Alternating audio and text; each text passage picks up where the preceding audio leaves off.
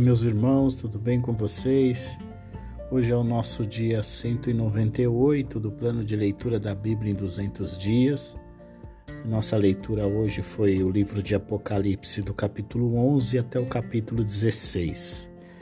Em Apocalipse, capítulo de número 11, João continua o intervalo entre a sexta e a última trombeta e dá a descrição de duas testemunhas que são levantadas por Deus para profetizar sobre as nações, isto é, anunciar a palavra de Deus sobre a terra.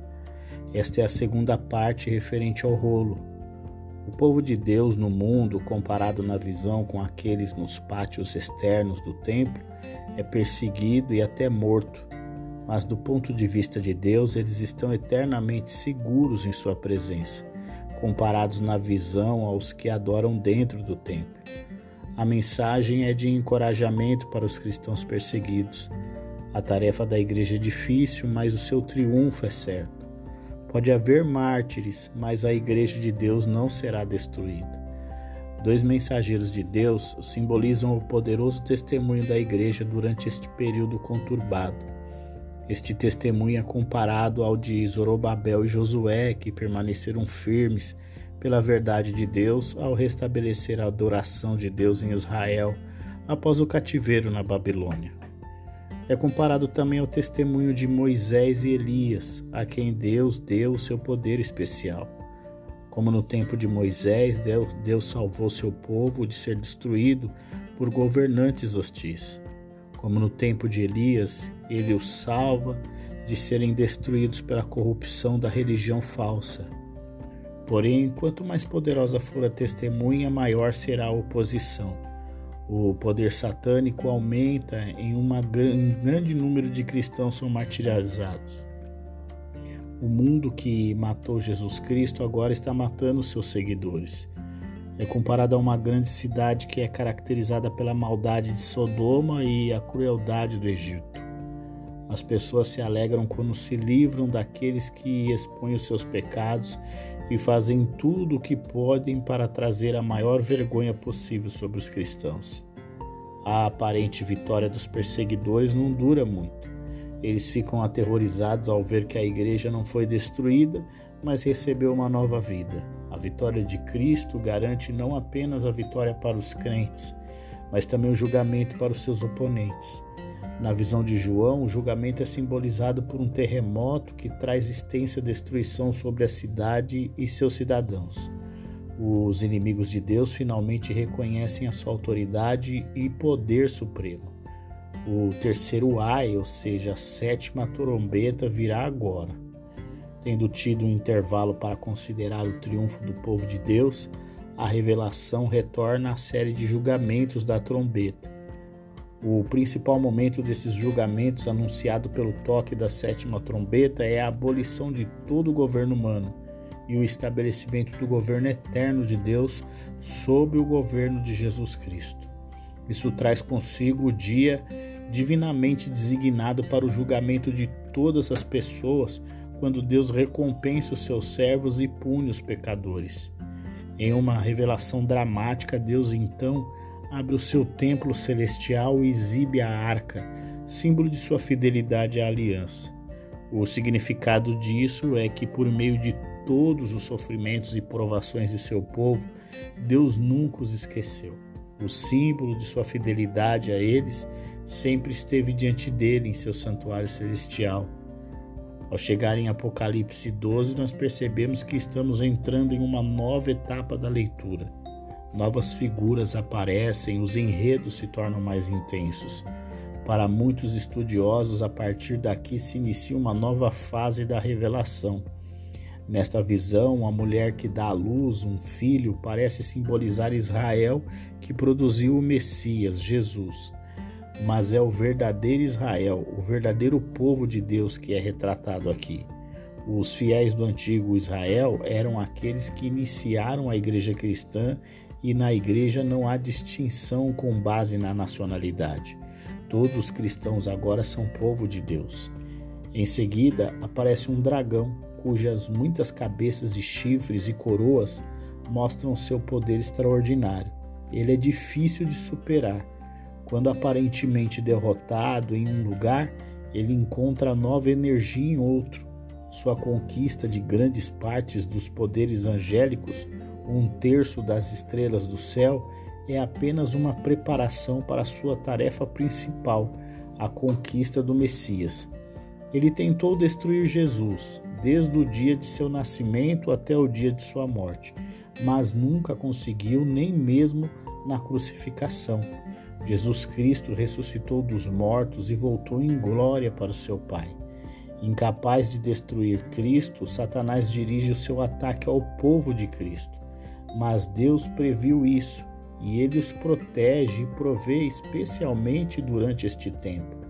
Cristãos perseguidos não precisam temer Satanás. Seu tempo de maior prova, novamente representado pela figura simbólica de três anos e meio, é seu tempo de maior bênção. Eles podem ser mortos, mas não são destruídos, pois Deus os salva para o reino seu celestial. A batalha entre o bem e o mal é travada tanto no céu quanto na terra os crentes podem ter coragem quando aprendem que os anjos de Deus triunfam enquanto o diabo e os seus anjos são expulsos do céu.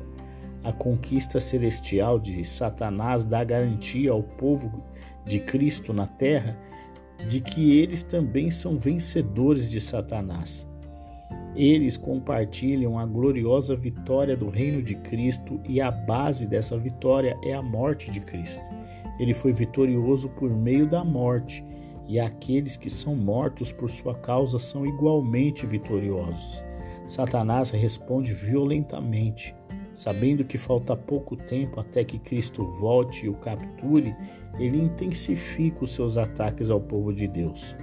Voltando à imagem da mulher, a revelação repete que quando Satanás descobre que não pode destruir Cristo, ele tenta destruir o povo de Cristo. repete também que o tempo de intenso sofrimento dos cristãos é o tempo da proteção especial de Deus. Um tempo, tempos e meio tempo. Significa um ano mais dois anos, mais meio ano ou três anos e meio. Satanás tenta todos os métodos que conhece para destruir o povo de Cristo, mas não tem sucesso. Deus, por seu poder sobrenatural, os preserva. Incapaz de destruí-los, Satanás, no entanto, faz tudo o que pode para se opor e persegui-los. A relação entre o Apocalipse capítulo de número 3 e Apocalipse capítulo de número 12 é a estreita, é estreita e fica ainda mais clara na palavra dragão. Satanás surge como dragão e é figura-chave nesses dois capítulos. No 12, ele persegue a igreja e no 13, seus líderes são revelados. Como o dragão do capítulo 12, a besta que surge do mar tem sete cabeças e dez chifres.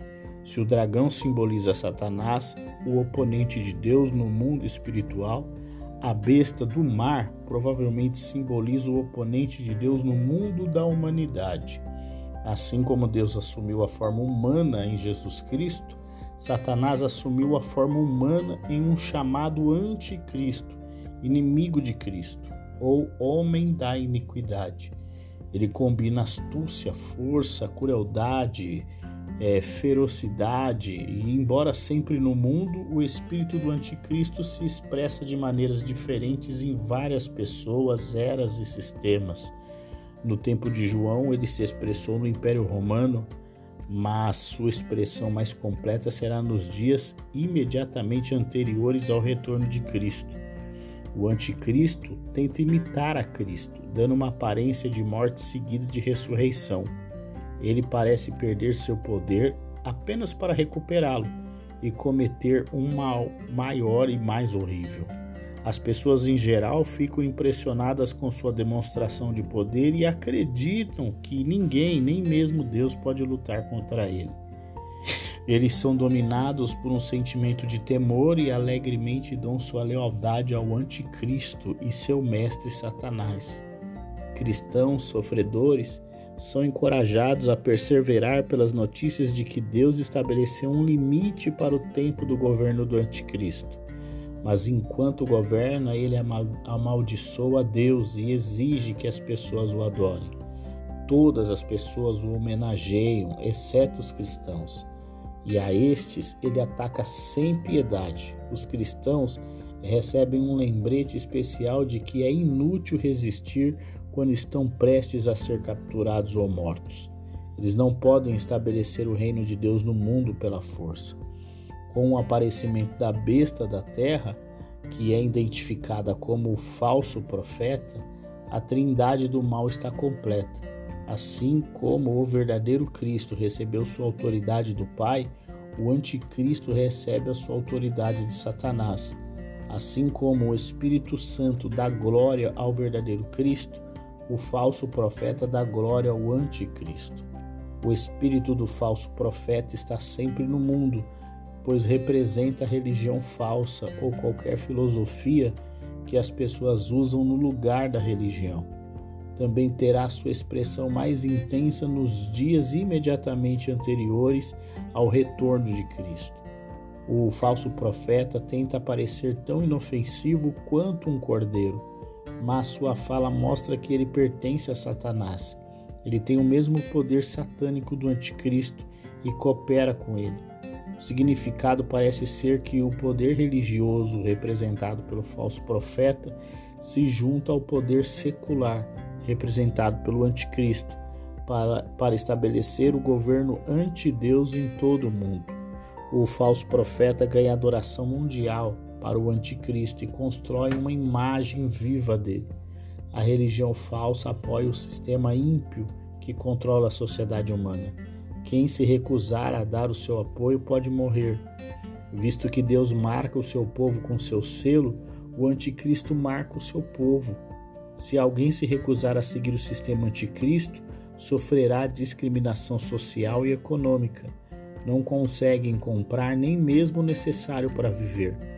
Mas enquanto o selo colocado no povo de Deus é o Deus, é do Deus vivo, o selo colocado no ímpio é do rebelde humano que luta contra Deus. Seu número é 666. É de um homem, não de Deus. É um número humano, pois fica aquém do número divino perfeito, que é 777. O anticristo quer ser Deus, mas ele deve falhar, pois ele é apenas um homem. O paralelo entre Deus e o diabo é um assunto comum em Apocalipse e aparece em destaque no início do Apocalipse, no capítulo 14. No capítulo 13, João é, relata a imagem da besta que surge da terra e sua influência, e faz o paralelo com o Cordeiro de Deus e a multidão dos 144 mil no Monte Sião. O povo fiel de Deus foi visto na terra e no céu agora são vistos com Cristo em seu reino. A razão pela qual somente eles podem cantar a nova canção é que somente pecadores salvos podem conhecer a experiência da redenção. Não apenas foram purificados por Cristo, mas se mantiveram puros por não ceder às tentações do mundo ante Deus. Como os primeiros produtos da colheita, eles pertencem especialmente a Deus. Três anjos agora fazem proclamações. O primeiro lembra as pessoas das boas novas da salvação de Deus, adicionando uma advertência de julgamento e exortando os pecadores a se arrependerem. O segundo anuncia o julgamento da Babilônia, símbolo da humanidade ímpia que, por orgulho e oposição a Deus, corrompeu o mundo. O terceiro anuncia o julgamento de todos os que seguiram o Anticristo. João deseja que essas visões encorajem os cristãos a serem fiéis em suportar os seus sofrimentos por amor de Cristo. Seus sofrimentos são apenas temporários, ao passo que os sofrimentos de seus perseguidores serão eternos. Mesmo que, que morram, eles podem ter a certeza do descanso eterno com seu Senhor como uma recompensa adequada por sua fidelidade. O mal agora atingiu sua plenitude. Os anjos anunciaram o julgamento e mais anjos agora realizam esse julgamento. O mundo pecaminoso é comparado a um campo de colheita pronto para colher, sendo a colheita o grande e final julgamento de Deus. O horror do julgamento é posteriormente retratado em uma colheita de uva. Assim como o vinho é espremido quando os trabalhadores pisam uvas em um lagar, o sangue dos pecadores correrá sobre a terra quando Deus agir em sua justa ira. Os capítulos de Apocalipse 15 e 16 são um complemento um do outro.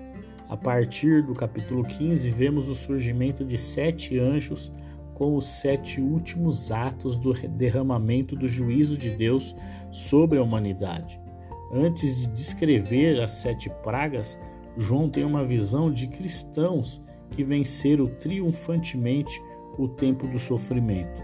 Sua libertação das forças do anticristo é semelhante, embora muito maior do que a libertação de Israel do Egito na época de Moisés. Em contraste com aqueles que foram enganados e impressionados pelos feitos milagrosos do anticristo, os cristãos ficam impressionados com os feitos maravilhosos de Deus, aquele que é santo, justo e verdadeiro, o Rei Todo-Poderoso. A cena retorna ao lugar onde se concluiu a visão final da trombeta, o templo celestial de Deus. Se indica que, assim como o sétimo selo levou as visões das sete trombetas, a sétima trombeta leva as visões das sete taças. Sete anjos vestidos de branco saem da morada celestial de Deus para receber as taças contendo os julgamentos. Isso significa que os julgamentos vêm de Deus e tudo que vem dele é puro e santo. Enquanto esta obra de julgamento está acontecendo, ninguém pode entrar na presença de Deus para pedir sua misericórdia. O julgamento não pode mais ser evitado ou adiado, é certo. Perceba que na estrutura do livro de Apocalipse, João, o autor, utiliza muitas figuras do Antigo Testamento. Em Apocalipse capítulo 16, por exemplo, vemos uma clara alusão às pragas derramadas sobre o Egito, no Êxodo. A sequência não é a mesma, mas a similaridade é inegável. Os julgamentos das taças são semelhantes aos julgamentos das trombetas só que muito mais severos. Os julgamentos anunciados pelas trombetas afetaram apenas um terço das várias áreas, mas aqui os julgamentos são totais e finais. O primeiro julgamento traz doença na terra, a segunda morte no mar e a terceira morte nas águas na terra. Deus age com justiça, infligindo aos perseguidores punição adequada ao mal que fizeram. A voz do altar confirma que os julgamentos são a resposta de Deus às orações de seu povo perseguido. Quando o anjo derrama a quarta tigela, há um calor insuportável. Mas em vez de se arrepender, as pessoas amaldiçoam a Deus ainda mais. A quinta praga traz escuridão e dor, mas as pessoas ainda não mudarão. Anteriormente, na série de julgamentos da trombeta, as pessoas se recusaram a se arrepender, mas agora também amaldiçoam a Deus, indicando uma dureza crescente contra ele. Com o derramamento da sexta tigela, os espíritos demoníacos da trindade satânica seduzem os governantes do mundo a guerrearem uns contra os outros. O resultado não é apenas uma batalha entre as nações, mas o grande dia da batalha para o próprio Todo-Poderoso, quando ele destrói os seus inimigos. Sem avisar, Deus age. O imprevisto de sua intervenção é um bom motivo para os fiéis estarem sempre preparados para que não se envergonhem quando ele vier. Como com o sétimo selo e a sétima trombeta, também com a sétima taça há relâmpagos, trovões e um terremoto. Como a grande cidade Babilônia, o mundo ímpio tornou-se tão orgulhoso de suas realizações e poder que optou por ignorar Deus e construir uma civilização exclusivamente para se adequar a si mesmo. Portanto, como a Babilônia, ela é destruída em um terrível julgamento do Deus Todo-Poderoso e Santo. E assim nós concluímos o nosso dia 198 do plano de leitura da Bíblia em 200 dias. Amanhã é o nosso dia 199 e nós vamos concluir o livro de leitura. Nós vamos estar lendo do capítulo 17 ao capítulo 22 do livro de Apocalipse, encerrando a Bíblia. E você que está em dia, manda no meu particular o seu nome para que a gente possa fazer o preenchimento do certificado de leitura, para que você possa ter guardado aí o dia em que você leu a Bíblia de capa a capa.